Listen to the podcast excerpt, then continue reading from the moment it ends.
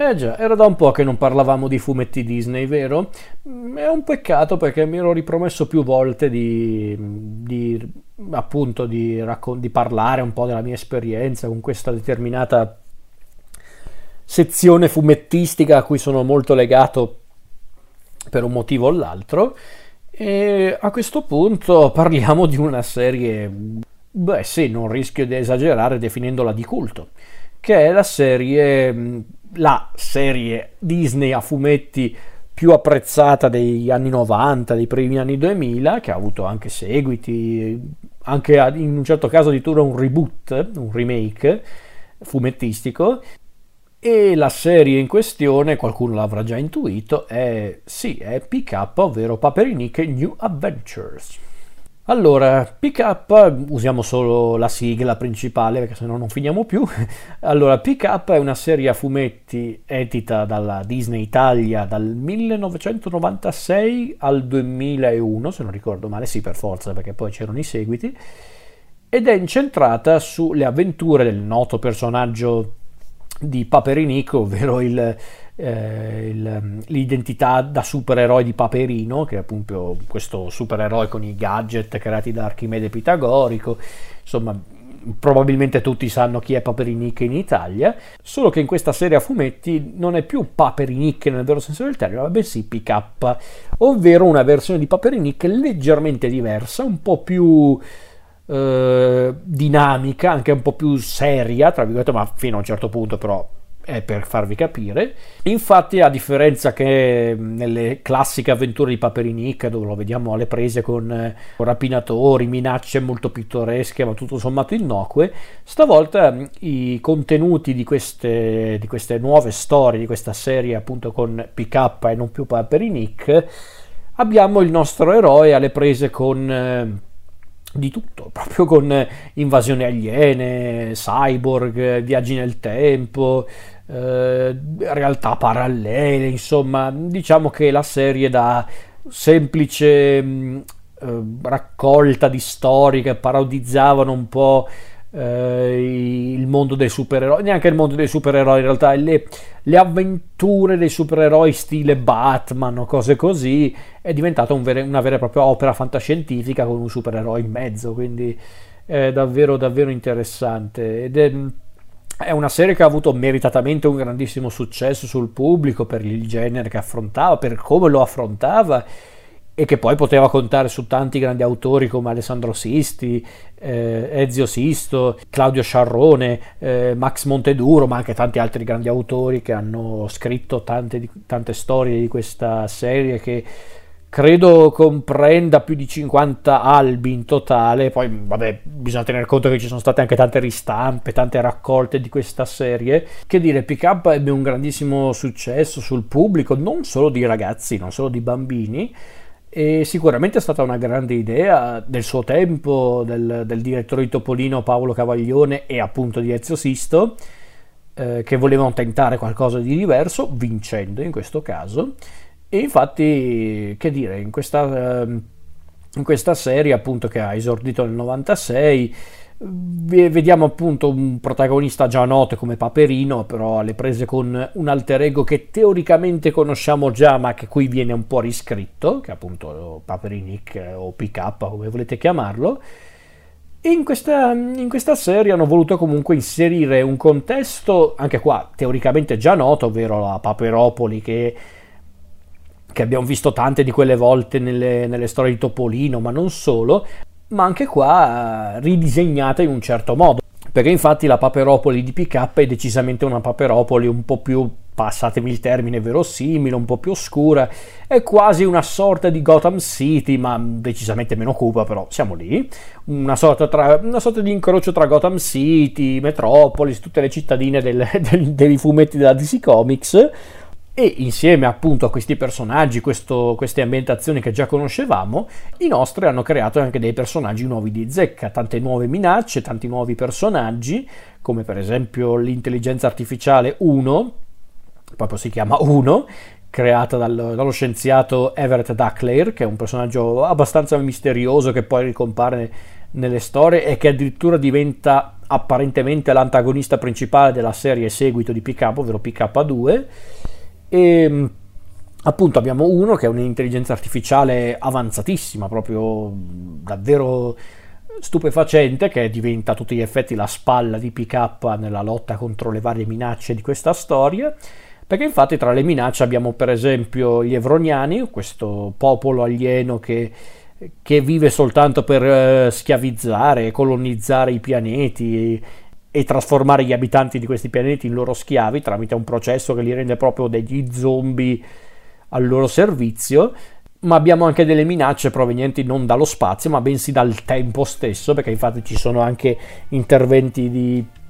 personaggi provenienti dal XXIII secolo se non oltre, tra cui per esempio il personaggio del Razziatore, che è questo pirata appunto del XXIII secolo che viaggia nel tempo per rubare beni preziosi, per diventare ricco, insomma è proprio un pirata a tutti gli effetti. E ovviamente essendo un pirata c'è anche chi lo sta cercando nelle varie epoche, appunto la tempopolizia, di cui uno dei membri più attivi e più anche più nobili d'animo, ovvero Layla Lei, che scopriamo anche che è un cyborg, è una creatura artificiale. Ma abbiamo anche per esempio Xadum, che è questa superstite di uno dei pianeti che è stato invaso dagli Evroniani, che vuole appunto distruggere gli Evroniani per vendetta e che diventa a modo suo un'alleata di PK.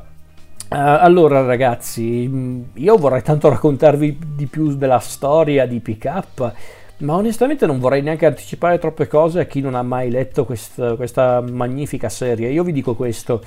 la serie, non è che tutte le storie presenti in questa serie sono bellissime, impeccabili, ovvio no, ci sono quelle storie magari un po' più interessanti rispetto ad altre, ma è una cosa normale nelle serie fumettistiche, ci mancherebbe. Però nel suo insieme PK ha tante cose che io adoro. Innanzitutto il fatto di aver fatto una serie fumettistica per di più di tipo Disney, che ha una continuità precisa, perché adesso non dico che tutte le storie sono strettamente legate fra loro e quindi non è che se tu leggi il numero 30 devi aver letto gli altri 29 per capire cosa sta succedendo, però ovviamente ti perderai tanti riferimenti, tante cose. A volte ci sono anche delle storie che bene o male sono legate direttamente a quella precedente, però quelli sono proprio casi particolari. Però tutto questo per dire comunque che già il lavoro che hanno fatto di continuità in questa serie è molto interessante ed era sicuramente abbastanza insolita per una serie appunto di fumetti Disney. Quindi come dicevo, già la continuità che sta dietro a questa storia è davvero notevole. Ma poi una cosa davvero apprezzabile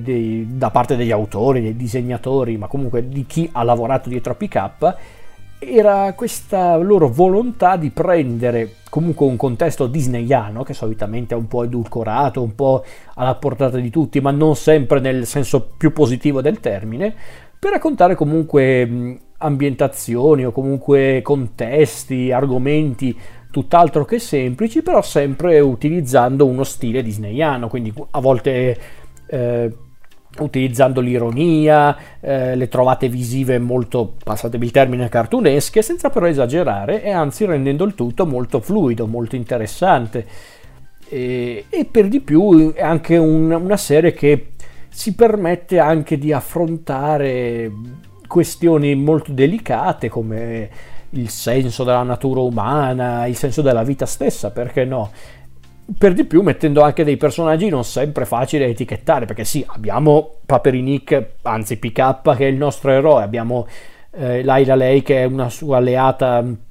alquanto affidabile e di per sé buona, ma che ha un segreto. Lo stesso Uno, che poteva essere la classica intelligenza artificiale che dai solo i comandi, i suggerimenti, in realtà Uno è un personaggio molto più complesso ed è forse anche il personaggio che ha l'evoluzione più marcata, anche più commovente nel corso della storia. Poi abbiamo appunto gli Evroniani, che invece sono i cattivi, punto, proprio fino al midollo. Questi qua sono dei cattivi, sono proprio semplicemente delle sanguisughe aliene praticamente. Però per esempio in PK ci sono anche dei personaggi ambivalenti, perché abbiamo citato prima il Razziatore, Xadum. Il Razziatore di per sé viene etichettato come antagonista perché è un pirata, è uno che va in giro comunque a rubare per le epoche storiche, ma di per sé non viene ritratto sempre comunque come un personaggio malvagio, anzi di fatto il razziatore più che malvagio lo possiamo definire una sorta di simpatica canaglia, ovvero è uno che fa il ladro, quindi di per sé non è proprio un cittadino modello, però di per sé non è una persona malvagia, anzi in certi punti dimostra anche di avere un suo limite, di avere una sorta di codice che lo rende tutto sommato anche un antieroe.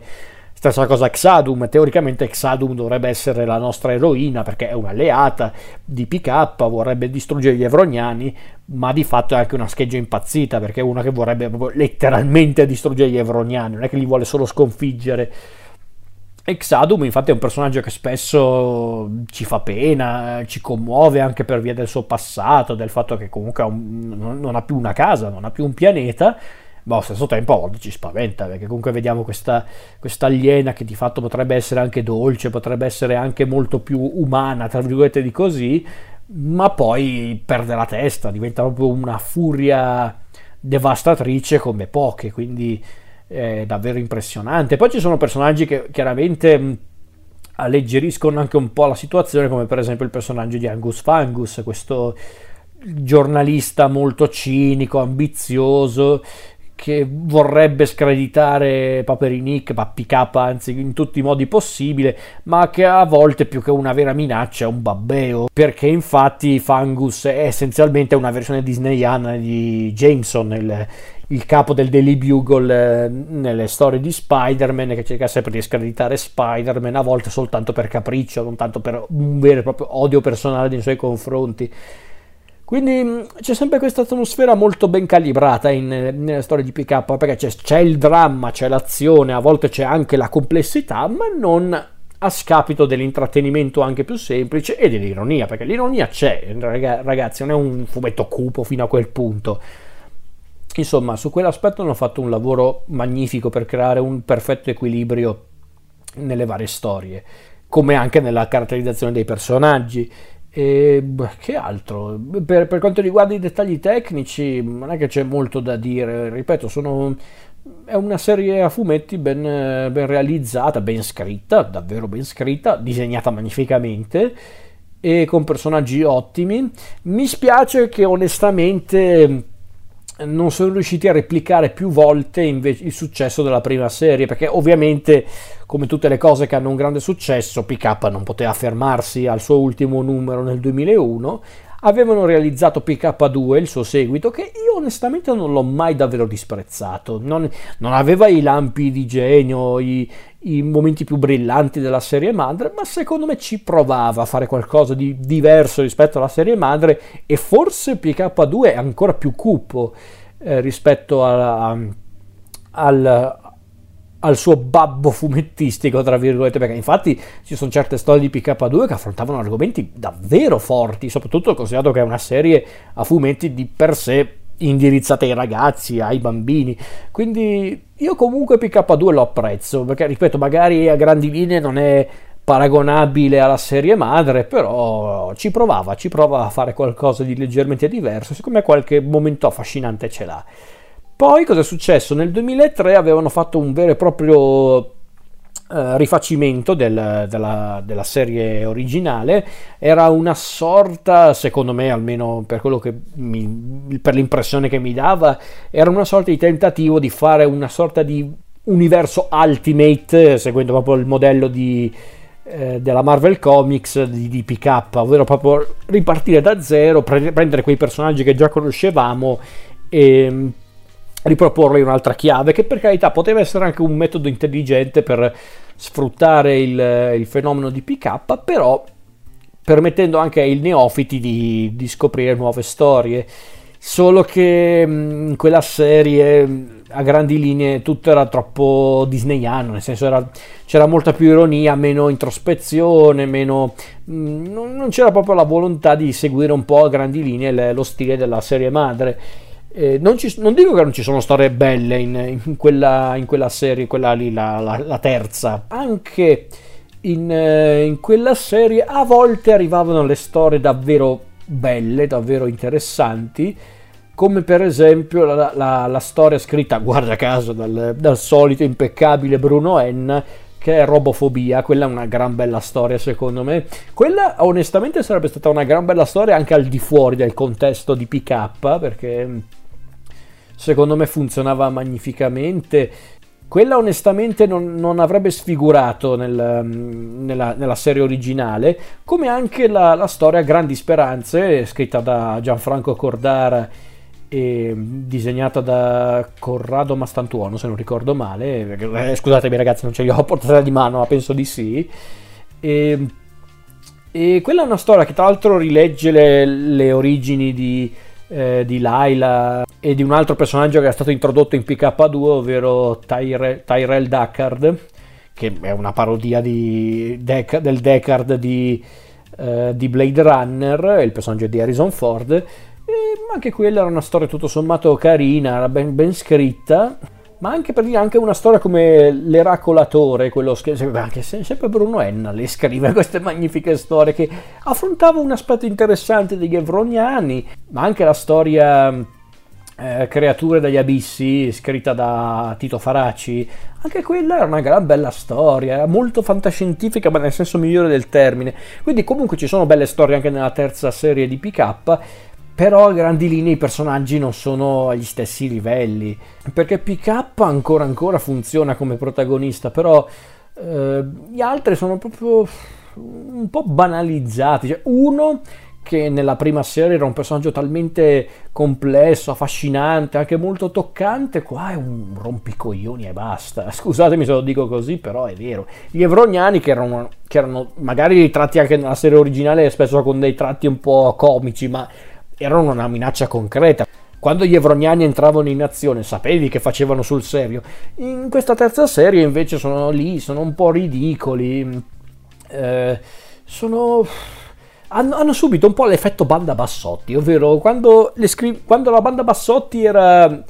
un antagonista di Zio Paperone nelle storie di Karl Barks, erano comunque dei personaggi sì ritratti in modo comico, ma comunque minacciosi.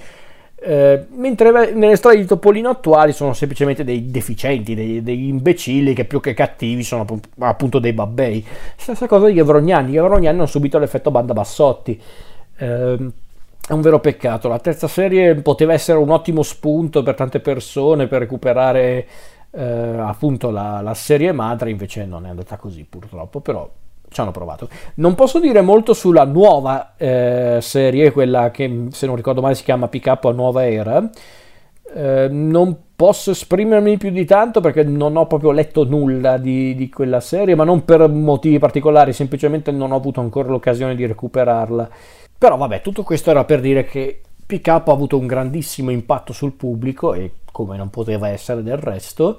vista la sua qualità. E direi di chiudere con quelle che sono le mie storie preferite dell'intera serie, che sono tante, per carità, infatti non è che io starò qua a vederle tutte. Vi dico brevemente quali sono quelle che mi piacciono di più. Allora, ci sono tante storie che mi piacciono di PK, devo essere onesto. Mi piaceva tantissimo quella storia di Artibani, Francesco Artibani,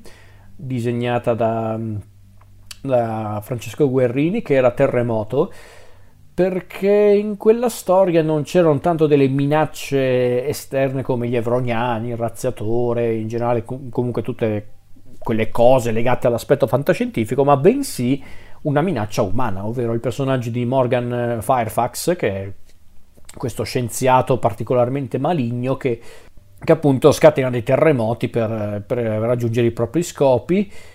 E quella storia è molto bella perché appunto c'è una minaccia umana, e quindi c'è comunque un aspetto legato appunto a ciò che l'uomo fa spesso nel mondo per i propri scopi, per la propria avidità,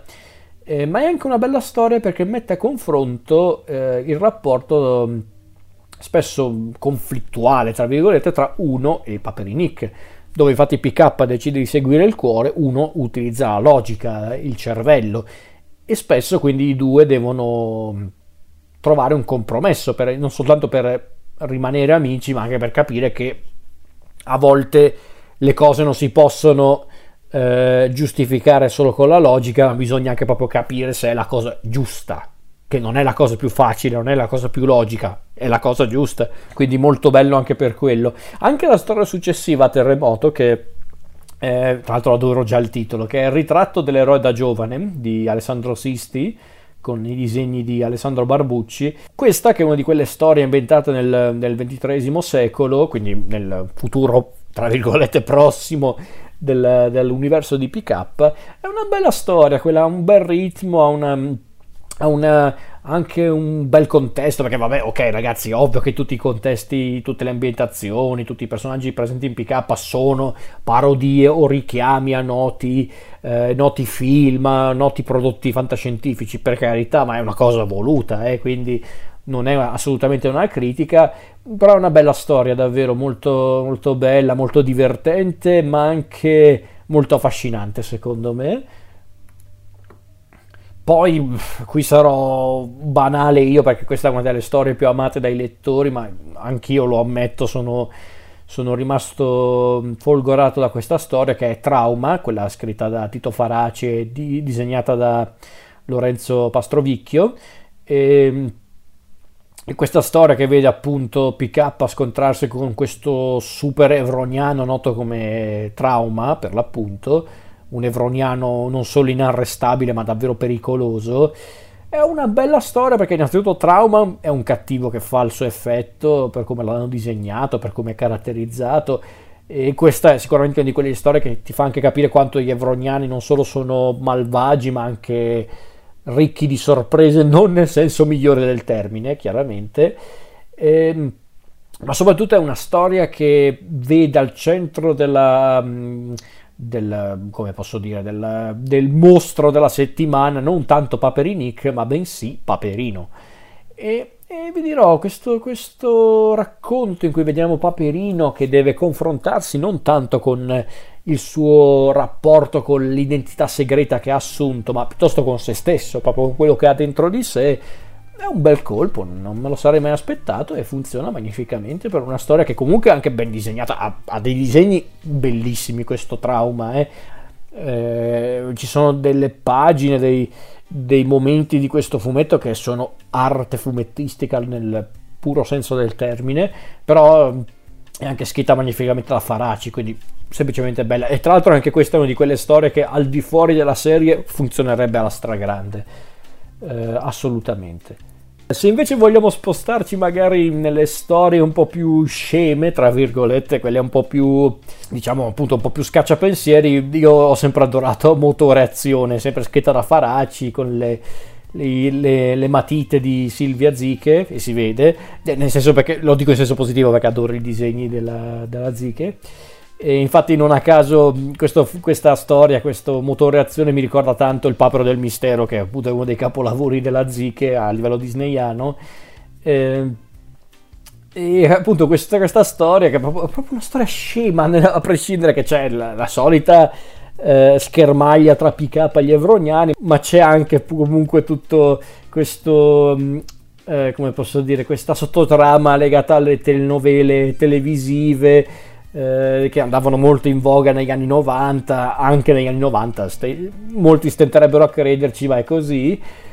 quindi questa storia molto scema, molto divertente, ma ben scritta, magnificamente ben scritta e magnificamente disegnata, con questo gruppo di attori della telenovela che vengono rapiti dagli evroniani e loro non capiscono che sono veri alieni, ma pensano proprio di essere su un set, di dover recitare. A me fa sempre morire da ridere questa storia. Poteva essere un rischio fare una storia tendenzialmente comica, perché di fatto è forse una delle poche storie di Pick Up che essenzialmente è una cacchiata, proprio è comicità e basta, pur essendoci gli evroniani, pur essendoci lo scontro con Pick Up. Però ragazzi, a me fa ridere, a me fa morire da ridere. Poi è una parentesi divertente, anche ben accetta secondo me, quindi io onestamente l'adoro. Poi un'altra storia, sempre Bruno Enna è un mostro, le scrive tutte e due le storie più belle, no, scherzo, ma a me piace molto Bruno Enna, e quindi questa storia scritta da Bruno Enna e disegnata da Andrea Freccero, credo, che è Meccano, È una storia molto interessante, non tanto per quello che mostra la storia in sé, ma piuttosto per i concetti espressi, ovvero questa possibilità che magari qualche vrognano, conoscendo per davvero la terra, la sua cultura, può sviluppare una coscienza, che in questo caso è la situazione che vede il protagonista, uno degli scienziati, degli evroniani, ovvero Gortan, che entrando in contatto con appunto la cultura, la letteratura terrestre, comincia a sviluppare una coscienza, comincia a rimanere affascinato dai terrestri, dalla terra, e PK stesso, come noi, siamo sorpresi, perché teoricamente gli evroniani non dovrebbero avere una coscienza, non dovrebbero provare empatia nei confronti delle loro potenziali vittime, quindi davvero forte come concetto. Quindi magari a livello narrativo non è una storia eccezionale, ma i contenuti presenti in questa storia sono magnifici. Poi, sempre visto che stiamo sempre parlando di Bruno Enna, un'altra storia magnifica firmata da Bruno Enna, secondo me, e disegnata altrettanto magnificamente da Claudio Sciarrone, è Frammenti d'autunno. Frammenti d'autunno è una delle storie più belle, siccome in tutta la serie, una delle più amate dai fan, giustamente, perché è una storia che non solo racconta per davvero il personaggio di Laila, ma è anche proprio una storia davvero ben scritta, molto affascinante, commovente, profonda, molto profonda, ma in generale quando affrontano Laila, in generale proprio la sua natura di robot, proprio di creatura artificiale che però prova sentimenti umani, vanno sempre sul profondo, cioè, per dire, anche nella serie remake che hanno fatto nel 2002, comunque le storie di Laila avevano un loro perché. E infine un'ultima storia di cui voglio parlare brevemente, che secondo me è la vera ultima storia di PK, che è Le parti e il tutto, disegnata sempre da Freccero ma scritta da Alessandro Sisti. È essenzialmente per me il vero finale della serie, perché vede PK, Laila e anche Everett Duckler, e soprattutto Uno,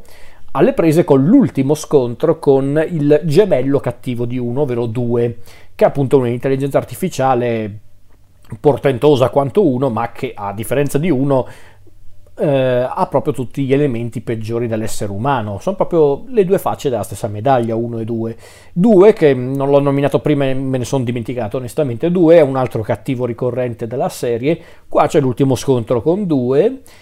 e per me questa storia è davvero magnifica. Mi dà fastidio che poi abbiamo dovuto fare l'ultimo numero, che è Se,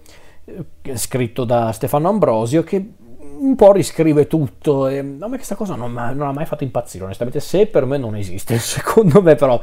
vabbè, è una mia opinione, non sto assolutamente giudicando il lavoro dello staff creativo di PK. Secondo me Le parti e il tutto è davvero la conclusione perfetta della serie, perché appunto mostra lo scontro finale con 2, e già questo basterebbe, ma poi è la storia definitiva su 1. Questa è la storia definitiva sul personaggio di Uno, che a conti fatti potrebbe essere anche il secondo vero protagonista di tutta la serie, perché è il personaggio che ha interagito di più con PK, è quello che è cresciuto di più insieme al nostro Paperino. E poi questa storia, Le parti e il tutto, è anche una storia perfetta per parlare anche di che cos'è per davvero la natura umana, cos'è che siamo noi per davvero, ovvero un concentrato di bontà, malvagità, e poi dipenderà da noi cosa seguire, se la bontà o la malvagità. Insomma, una storia fantastica davvero, ma tutta questa serie è fantastica, anche nei suoi punti tra virgolette più bassi, sui momenti un po' più sprecati tra virgolette, è fantastico davvero. Quindi se non avete mai letto PK, fatelo, perché no ragazzi, non fatevi ingannare, è un fumetto Disney, sì, ma a parte che bisognerebbe togliersi dalla testa questa idea che il fumetto Disney non possa offrire qualcosa di interessante anche a un pubblico più maturo, ma questa è una serie che puoi anche apprezzare se non sei un patito del fumetto Disney, e assolutamente io la consiglio.